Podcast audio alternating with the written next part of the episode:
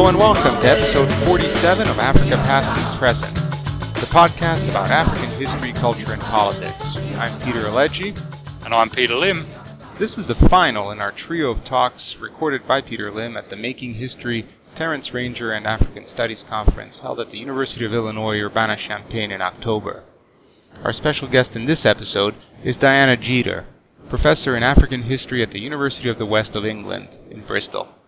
She is the author of the seminal books Law, Language, and Science, The Invention of the Native Mind in Southern Rhodesia, 1890 to 1935, published by Heinemann in 2006, and in 2003, Marriage, Perversion, and Power, The Construction of Moral Discourse in Southern Rhodesia, 1894 to 1930, by Clarendon Press in Oxford.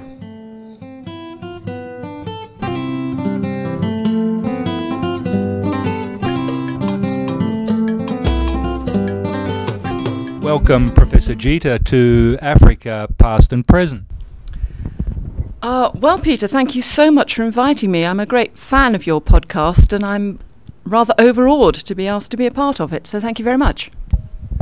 Well, we're just delighted that you, you can talk to us, and we're both here at the uh, conference on Terence Ranger and the making of African studies at the University of Illinois, Urbana Champaign. And in fact, Terence Ranger has just spoken to the at the book launch of, of, of his new work, uh, Bulawayo Burning. Uh, but yesterday you gave a, a, a, wonderful opening address entitled Terence Ranger, A Life in Historiography. And I wonder if you could just, uh, for the benefit of the listeners, outline um, some of the main points of your assessment of his life and oeuvre in African studies and perhaps how he may have influenced your own work. Uh, well, I was asked to do an interview with Terry by the uh, History Workshop Journal, uh, specifically as an historiographic account of his work. And I was trying to condense what was a four and a half hour interview down to a 20 minute opening address yesterday morning. Uh, so the highlights of that were the things that I was most interested in, which are not, I think, the things that Terry is most interested in about his work. But what interested me was, firstly, his methodology, and secondly, his theory of history, his underlying idea about what the motor of history is and why history happens. And what I was trying to uncover was how a man who is consistently modest and self effacing about uh, his methodology and his uh, ways of uh, his, his uh, very simple ways of researching the African past to somehow always lead him to be at the cutting edge of wherever Africanist historical research might be. Uh, he says all he does is he goes to the archives and carries out all research and then says what he's found out. And yet, he managed to influence me hugely when I started my work because he was the only person that I was aware of at the time who had written about women in Zimbabwe as significant players in the politics and political economy of that society. And as that's what I was doing at that point, I was a young doctoral student who was going to write about women in Zimbabwe, whatever that might be. Uh, and he showed me that you understand women as part of a network of bride wealth relationships and production relationships and political relationships, and that you can't write that history really without taking women into account. Now, that was quite a radical thing to be doing in 1981. Uh, and yet, when I asked Terry why had he done this radical thing in 1981, he replied by saying, Well, I just had some data on it, and somebody asked me if I'd write about it. So I did. and I think uh, what I was trying to highlight yesterday was that underlying Terry's entire approach to the past is his commitment to producing a usable history. He doesn't want to write history for his own sake, he wants to write history that will contribute to social transformation, combined with a very fundamental pragmatism about finding things out. So he wants to produce material about the past that will be useful and he will do whatever is needed in order to find that stuff out. And if that leads him down the roads of postmodernist discourse analysis or down the road of gender and generational analysis, that's where he'll go, not because he's inspired by it as theory, but because it's a tool that will get him to where he wants to be. And I find that very admirable because it's talking it, walking it like you talk it. It comes from a fundamental humanity and leads to great history. Uh, and his theory of history is really fairly untheorized, as I discovered. But in a sense, that doesn't matter because it's coming from the heart and from the man and from his humanity. And I'd like to take up some of those themes in your own work and in The Woman, if you like, in that uh, your first book analysed moral discourses imposed by colonialism in Rhodesia uh, in a case study of the town of Gweru, and uh, you stress how African lineage and other social patterns were disrupted as uh, British South Africa Company administration introduced the serpent in the Garden of Eden, so to speak, and a whole range of things, the sin of individual sexual shame, and a host of other moral intrusions. And so I was wondering earlier you talked on this about this motor of history, and too often that motor of history is seen as as power or force or the state or men. But if we recenter this in terms of uh, this more gendered approach that that you worked on in Zimbabwe, I'm wondering about the overall longer term impact of these forces on women and men, for that matter, in Zimbabwe, and perhaps even as that's represented today. Um, in other words, um, taking this question of the motor of history and, and maybe gendering it. Ah, just just a small issue then. um, Actually, before I go any further, I'd like to return to that serpent in the Garden of Eden, which uh, has come back to haunt me. Uh, it wasn't in my original doctoral work, but then the publishers wanted some kind of conclusion to my book. And uh, as is so often the case, I had just run out of time and had to write something. And it, I thought, oh, I'll chuck that in. That's a good phrase. And that has come back to haunt me because I think, as a metaphor, it doesn't really stand up to very close analysis, and I wish I hadn't written it now. But um,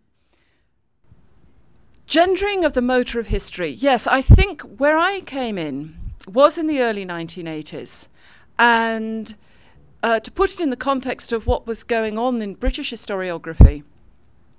We had had a long period that had been dominated by Marxist political economy, and I think that had been enormously fruitful in Southern African studies. And I'm thinking particularly of the seminar series that Shula Marks ran at the Institute of Commonwealth Studies in London, which uh, was transformation and transformation what's what's the adjective from that Transformative. transformative and revelationary in the, the ways that it showed us how african production was not simply uh, a response to oppression from white settlers, but was a fundamental part of the entire Southern African economy. So it was a response to the dual economy, uh, the modernization discourse that said that Africans have backward rural economies and uh, that whites have modern capitalist urban economies.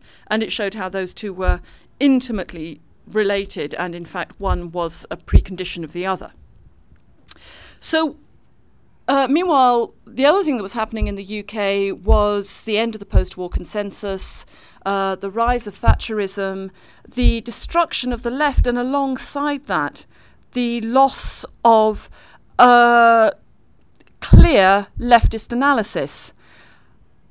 The, uh, the growth of what we would soon come to call identity politics, which had started with the challenge that women uh, raised about a class based analysis, saying, well, you cannot explain the position of women purely in terms of class, or at least many of us tried, but uh, it became fundamentally incoherent. You get the rise of a patriarchy analysis, which says that the fundamental motor of history is the systematic oppression of women by men. Uh, and these things wouldn't marry together. It was fundamentally incoherent. Either class was the motor of history or gender extraction and oppression was the motor of history, but it couldn't be both of them. For me, the wonderful, wonderful thing about being an Africanist was that we were looking at household production, household political based political economy that revolved around bride wealth exchange. And what that enabled us to do was to insert gender and generation into our understanding of the means of production. And I think it's a shame that we never really managed to get that outside of an Africanist ghetto, because I think that uh, that has consequences for the analysis, in fact, of all modern societies. And it does provide a way of marrying Marxism with other forms of oppression and the ways in which other types of identities are constructed, not only as Weberian categories, if you like, but as vital elements in the workings of a political economy. Um, so for me, that was enormously exciting, though enormously difficult. I, I remember uh, long, long conversations in pubs where eventually you say, ah, so the relations of production do end up being determining in the last instance. Um, things that, frankly, I don't think anybody cares about anymore these days. But that has remained with me that whatever I'm working on, ultimately it has to be rooted in the political economy, it has to be rooted in the material. There is a bit of me that can never stop saying that before anything else, you have to eat, drink, be clothed, and have shelter. And until you can explain how people negotiate their control over the means of production uh, and construct the relations of production, you cannot then, without that, explain the other things that they do. This is entirely different from the way that somebody like Terence Ranger conceptualizes change. Although he has an interest in agency, for him, uh, agency and change can be explained simply by the individuals, whether as largely as constituted as large categories or as individuals acting as individuals. Um, but they can be motivated by a huge range of things, not all of which are to do with their access to material goods and uh, protection of their material interests. Yes, it was. It was certainly a great breakthrough. Those uh, those discourses and advances made in class and gender analysis, and uh, I'm quite sure that sooner or later we'll have to return to these themes and uh, indeed, just as people today are returning to confront questions of economic crisis and unemployment on a large scale, that sooner or later we will fish out uh, what we can in the archives on certain aspects of of um, scholarly uh, research and, and have to reintegrate them, certainly with uh, these question, bigger questions of class and gender. Another uh, um, interesting discourse that you then moved on to was uh, the whole question of African languages and their translation, standardization by by uh, white experts, a very important process.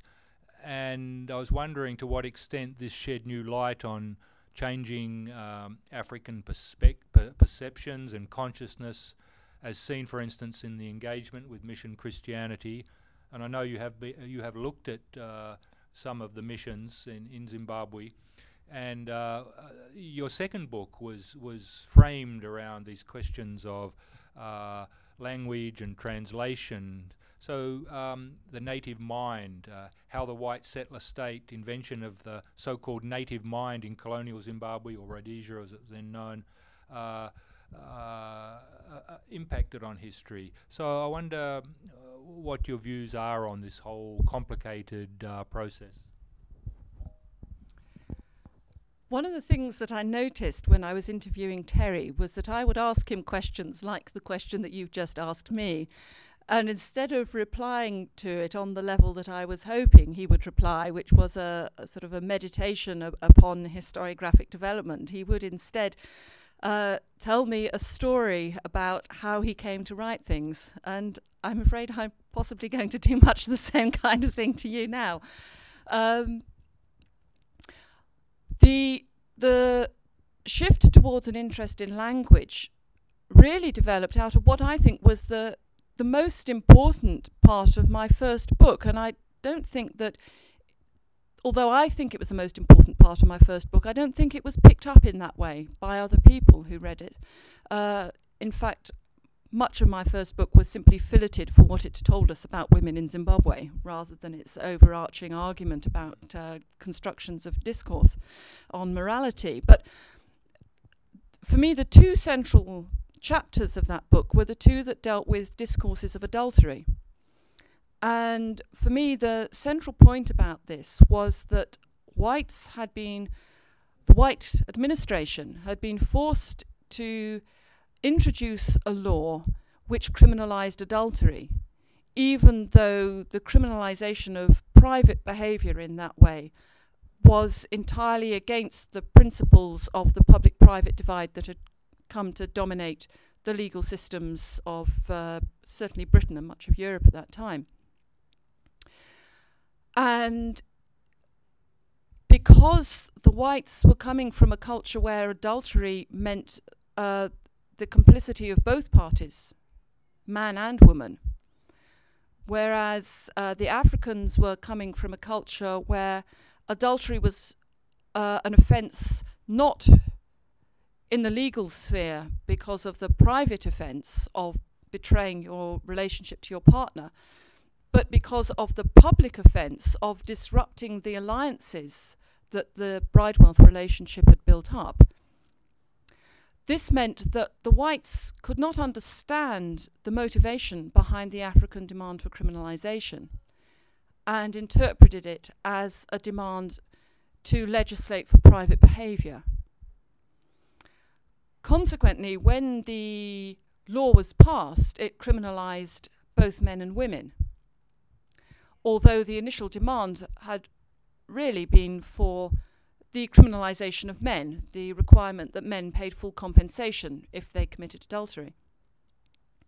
And what I argued was that this was a case of mistranslation, that uh, the word adultery meant something different in English from what it meant in uh, the local vernaculars. And I said it was a case of power as well as meaning being lost in the translation. And that was something that then began to bother me about everything that I had written. And in particular, I realized that I had relied very heavily upon court records because court records were my best access to an African voice. They were one of those occasions when Africans got to speak and their words were precisely transcribed. And I realized that, of course, while I had been saying how wonderful it was to use court records because they provided this wonderful access to the African voice, that in fact they were providing me with access to the translator's voice. And that was potentially a problem. And that led me on to the bigger question then of how much can we know at all in our archival record of what the African understanding of the words was if all we have is a translation which may be based upon a profoundly different epistemology. So I went on to write uh, my second book, and that has really been rather unfortunate. Uh, the book was also inspired by my concern after I had become an expert on Zimbabwe, as I was uh, frequently introduced, that all the experts on Zimbabwe uh, that got their work published, or almost all of them, appeared not to be Zimbabwean. And I felt deeply uncomfortable about this. Uh, the question of talking on behalf of or for an entire other people whose culture I had learned only in my adult years and which I had learned from books in the basement of SOAS Library in the anthropology section. Of course, that understanding had been deepened by my subsequent interaction with Africans in many different uh, contexts within Zimbabwe, but still I felt deeply, deeply uncomfortable as a privileged white person being an expert on Zimbabwe and Zimbabweans. And so the other reason why I carried out uh, the research underlying my second book was uh, because I felt, well, if there's one group of whites that I can legitimately research, it is the ones that claimed to be experts on Zimbabwean Africans, the ones like me. So I was interested in these translators and the people who wrote about what Africans meant by the words that they used and who reframed African culture and laws and um, institutions such as bridewealth in a way that they could be turned into English language law and uh, could be used by the lawyers to control Africans. And as I say, this has all been very unfortunate because what I ended up arguing in that book was that uh, our entire canon, our entire knowledge in the academy of Zimbabwean culture and Zimbabwean history is based ab initio upon people who did not really listen to Africans, did not fully understand what Africans had told them, and therefore had fundamentally misrepresented and misunderstood everything about, almost everything about this culture. and, and I therefore painted myself into a corner from which it has since become rather difficult to emerge. Uh, so I'm not sure where that now leaves me.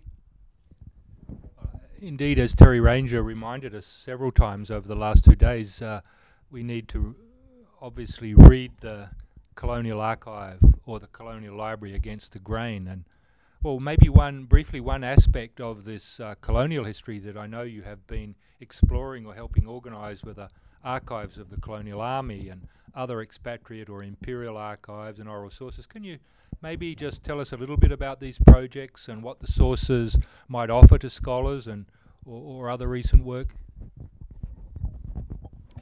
Yes, this work's been absolutely fascinating, although it's also been absolutely unsuccessful in some ways.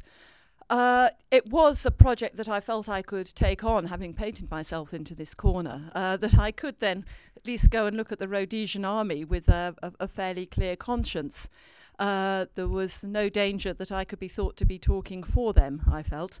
Um, the origins of, of that project was that uh, the archives of the Rhodesian army had been smuggled out of Rhodesia, Zimbabwe, as it was then, by uh, members of the Rhodesian forces and had been kept in South Africa for many years.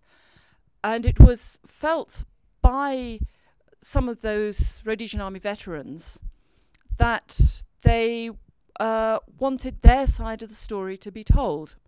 And that if they didn't allow their archives to become available, that their side of the story could never be heard. And as a good historian, I was quite happy not so much that their side of the story should be heard, but certainly that their uh, side of the archives should be available and that uh, history could judge.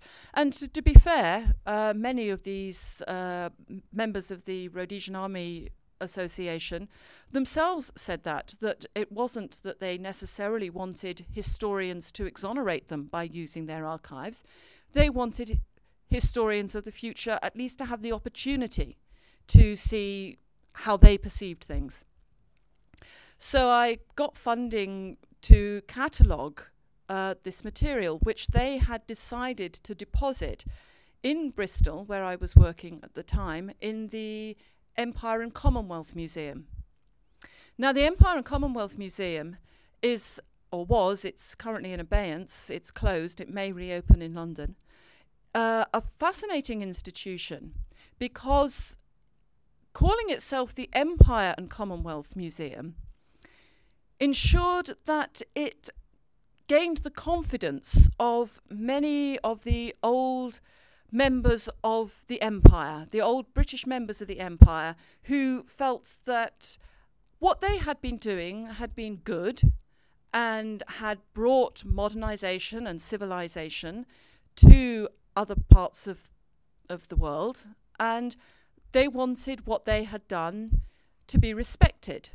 And so they were happy to deposit their archives, their account of their experience uh, of being colonial officers, uh, of being white settlers, and so forth, in the museum because it didn't appear to be attacking empire, but rather to be celebrating it in its very name, the Empire and Commonwealth Museum.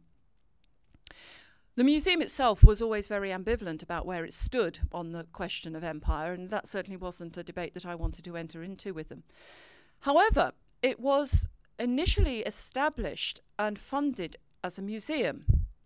But the vast majority of material that it seemed to be receiving, certainly to my mind, the most valuable material that it was receiving, was archival material.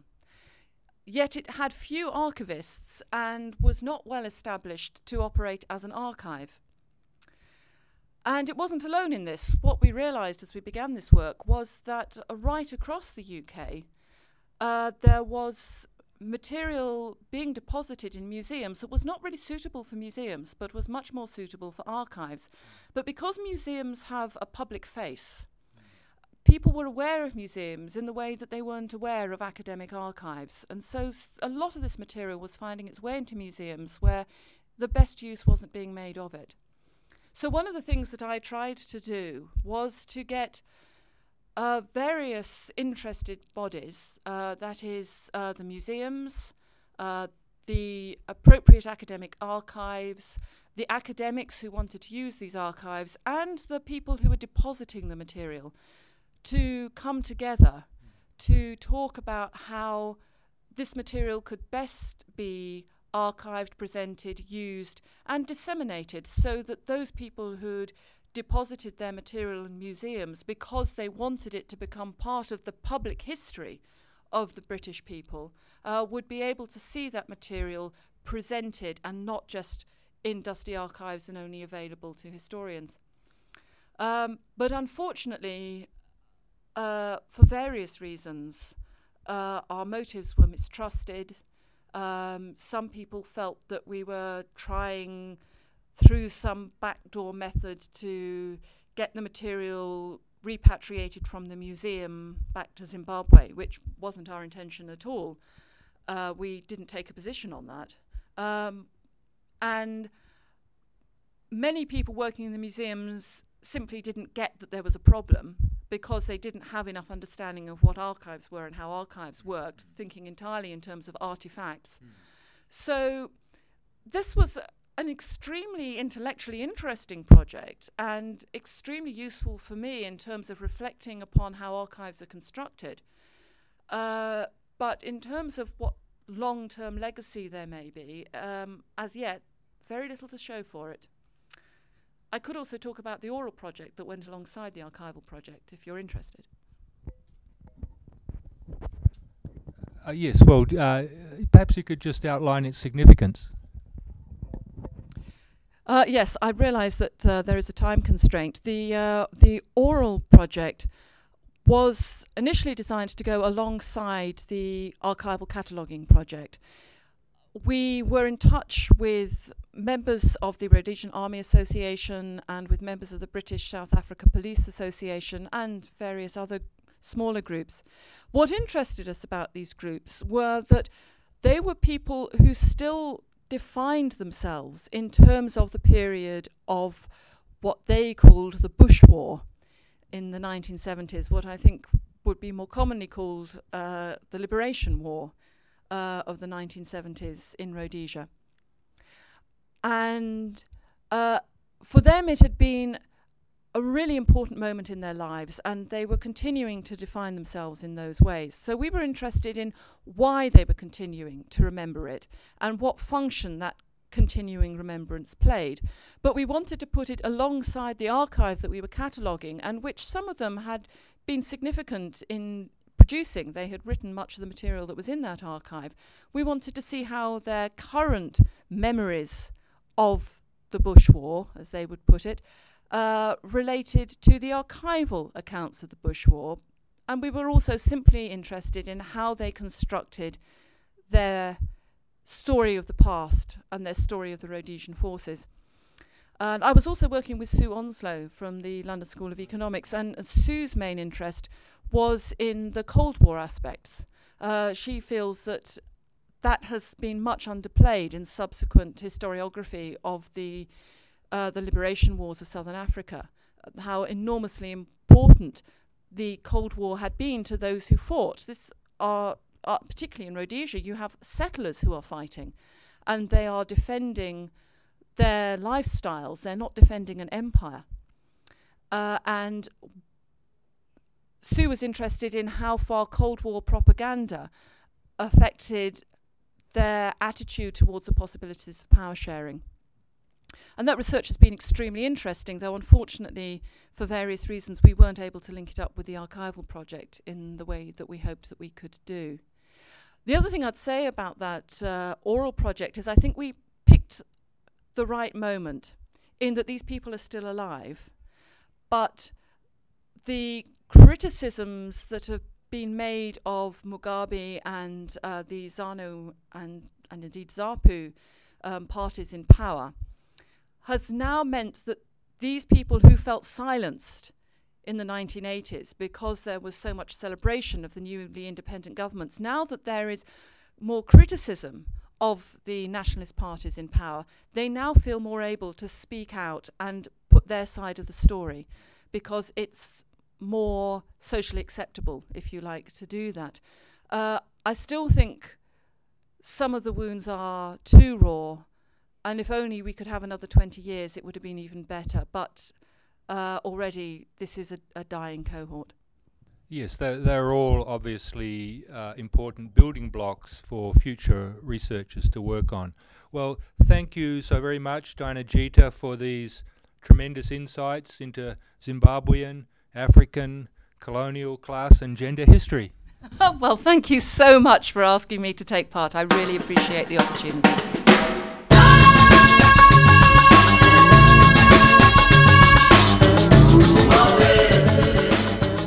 Africa Past and Present is produced by Matrix, the Center for Humane Arts, Letters, and Social Sciences Online at Michigan State University. Our producer is Scott Pennington. Technical assistance is provided by Alicia Scheel and the Matrix staff. For more information about this and other episodes, and to subscribe to the podcast, you can visit our website at Afripod, that's A-F-R-I-P-O-D, dot A-O-D-L dot O-R-G. Africa Past and Present is also available on iTunes and other podcatcher sites. To get in touch with us, send us email at africa.podcast at matrix.msu.edu. Thanks for listening.